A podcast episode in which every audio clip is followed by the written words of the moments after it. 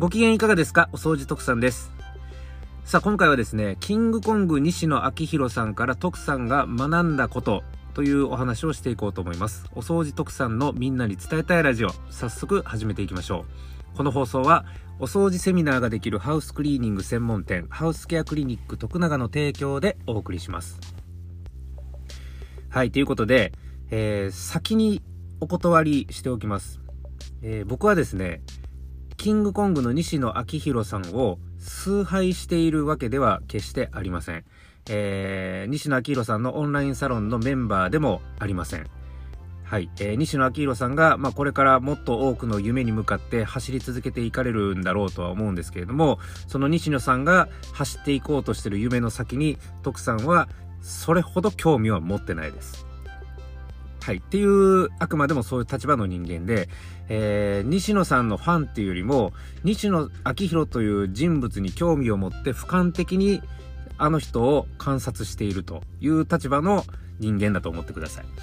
はい。えー、そういう感じなんですよね。実は僕の西野昭弘さんに対する思いっていうか感覚は。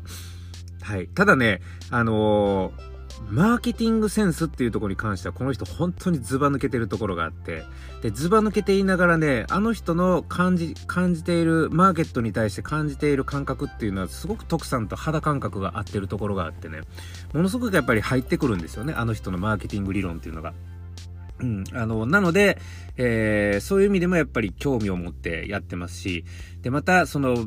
これまでマーケットに仕掛けてきた数々の戦略、戦術っていうところでも、本当に他の人が絶対やらないようなことを常にやってきて、他の人がもう見たことがないような結果を常に出してきた人なんですよ。数字以上でもね。うん。あの、それがもう煙突町のプペルの絵本の売り方じゃないですか。もう絵本業界ではタブーとされるやり方で、えー、莫大な結果を残して、絵本業界の売り方そのものを、あの、市場そのものをひっくり返すぐらいの動きをしてきた男ですからね。うん、そういう、それぐらいの仕掛けをね、マーケットに平気でできる人なんですよ。ここの行動力、あとはその戦略戦術の組み立てるセンス、ここはね、もう本当に頭が下がるというかね、一目を置いてるところがあるので、うん、そういう意味ではむちゃくちゃ勉強はさせてもらってますね。だからそういう感覚で、 Voicy の西野亮廣さんの収録を常に聞いてるし、えー、YouTube で西野亮廣さんの動画は常にやっぱチェックしてるという立場ではあります。はい。で、そんな立場で、えー、西野亮廣さんを常にみ、あの、注目している徳さんなんですけれども、あのね、ここ最近の、あの、 Voicy のね、西野亮廣さんの放送、これね、ほんと皆さんもね、ぜひアーカイブも含めて一回ちょっと聞いてみてほしいと思うんです。はい。あの、なんでこれを進めるのかっていうと、その、一本一本の収録内容がどうこうとかそういうことじゃないんですよ。あの、なんつうんかな、本番に向けて、すべてのことをやり尽くしてきた、すべての準備、考えられるだけのすべての準備は全部俺やってきたよっていう男の声のトーンって、きっとあんな感じになんねやろうなっていう配信の仕方をしてるんですよね。ここ1週間、1、2週間の西野さんの配信は。もう本当にね、あの、いい感じの脱力感で、もうとにもかくにもじ、あとはもう12月25日の映画公開を待つだけです。いや、本当に待つだけですと。もうここまで来れたのは本当にみんなのおかげよ、みたいな感じの、あのいい、本当に心地のいい脱力感で最近の Voicy の配信はなっててね。で、その脱力感の感覚がすごく徳さんやっぱりわかるなと思って。うん。人事を尽くして天命を待てという言葉があるわけなんですけれども、まさにね、人事を尽くしてきた男っていうのは西野昭弘さんのような男を言うんだろうなっていうふうに思いますね。で、人事を、もう誰が何と言おうとこの人は人事を尽くしてきたっていうぐらい、えー、全ての準備を、あの、きっちりやってきたっていう人は、もう多分ね、あんな感じの脱力感になるんですよ。もうあとはね、もうほんまに本番迎えるですあとはもう結果を待つのみですという感じですよね。はい。あの、もうね、ここ最近の本当西野さんの配信は、もうそういう心地のいい脱力感がすごく伝わってきて、冗談抜きで、あの、放送聞いてるだけで僕がいつの間にか涙ぐんでたりとかする時もあるんですよね。もう朝から泣いと、何泣いとんねんって感じですけど、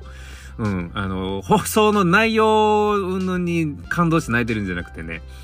あ、この人ほんまに長いこと苦労してやってきはったんやな、ここまでの、ここまでのことを向けて本当にいろんな努力をしてきたんやなっていうのがね、むちゃくちゃ伝わってくる声のトーンなんですよ。うん、それがね、あの、いつの間にかやっぱり僕の目から涙を流させてますよね。うん、そんな感じの放送なんでね、ちょっと一回本当に聞いてみてください。なるほどなって思うと思うので。はい。っていうことなんですよね。で、その、ここ最近のそういうね、西野さんから感じたこと、学んだことっていうのを踏まえて、えー、自分自身をね、振り返ってみたときに、じゃあ、いろんな、今までの人生でもいろんなその結果を求められる場面っていうのは多々あったし、えー、これからも多分結果を求められる場面っていうのは多々出てくるし、っていうところなんですけど、うん、あのー、本当に徳さんは人事を尽くしてきたのかというふうに振り返ると、なんつうのかな、その、その時その時の結果を求められてきたことに対する努力は一生懸命やってきたっていう自覚はありますよ。徳さんも手を抜くような人間じゃないので。ただ、うーん、西野さんの努力の内容を踏まえると、あの当時一生懸命やってきたつもりの僕であってもまだまだやれることは腐るほどあったなと。お前そんなことで努力って言うなよって西野さんに見られたら笑われてしまうぐらいの本当にちっぽけな頑張りやったんやろうなっていうのはね、で、どうしてもやっぱ思えちゃうんですよ。うん、うん、思ってしまうんですよね。それぐらいに、うん、やれることは本当にやったのかっていう、そのアンテナの張り巡らし方っていうのはもう本当に神経をすり減らして、すり減らして、すり減らして、どこまでも神経を張って、えー、ここがやばいな、ここが不安やなって思うところは全部潰していく努力をしていく。そこに1ミリも手を抜かへん。えー、そういう感覚で、やっていくことこそまさに人事を尽くすっていうことなのかなっていうことをね、やっぱりその煙突町のプペルの映画公開本番を迎えるにあたっての西野さんのお話からは、すごくやっぱり学んじゃいますよね。うん。そうなんですよ。だからそれを踏まえて、うん、やっぱ徳さんって本当にまだまだだなっていうのはやっぱ気づかされましたし、えー、逆にやっぱりこれからどんどんあのいろんな結果を求められるところはやっぱありますけれども、うん、結果を求められるというかね、やっぱりその結果を作っていくっていう感覚なんだろうね。あのー、僕も個人事業主なので、これからどういう結果を作っていこうかっていうところをしっかりとビジョン化して、で、そこに向けては、えー、なんだろう、こう、徳さんなりの、ほん、徳さんなりのって言ったらあれだな、もうとにかくやれるだけの努力を精一杯やって、あとは結果を待つのみだと言えるだけのね、えー、行動を本当にやっぱやっていかないといけないなっていう思いに今させられてますね。うん、やっぱり2021年を迎えるにあたって、うん、そういう感覚にさせてくれたこの映画煙突町のプペル映画公開ですか、えー、いろんなこと学ばしてもってます。映画を見てるわけじゃないけどね。うん、本当に学ばしてもってる。そう、だからそれを踏まえてね、やっぱり、本当の意味での人事を尽くして天命を待てと言えるだけの2021年にしたいなというふうに今徳さんは心から思ってます。はい。ちょっとね、今回は本当にごめんなさいね。まとまりの悪い放送になっちゃったと思いますけれども、ちょっとこれぐらいで今回のお話は収めさせてください。えー、このお話良かったなと思ったら、いいね、チャンネルフォローよろしくお願いいたします。お掃除特産が運営しているハウスケアクリニック徳永では、エアコンや浴室、キッチン周りをはじめとしたハウスクリーニングサービスを提供したり、お掃除や整理整頓などのセミナーや講演をえー、ご依頼受っております。えー、お仕事のご依頼、ご相談は、ハウスケアクリニック徳永の公式ホームページ内にある問い合わせフォームからご連絡をいただけると嬉しいです。また、お掃除特産は YouTube やスタンド FM、ポッドキャスト、Twitter、Instagram などを通して、お掃除というテーマを中心にした皆さんのためになる情報を積極的に発信しております。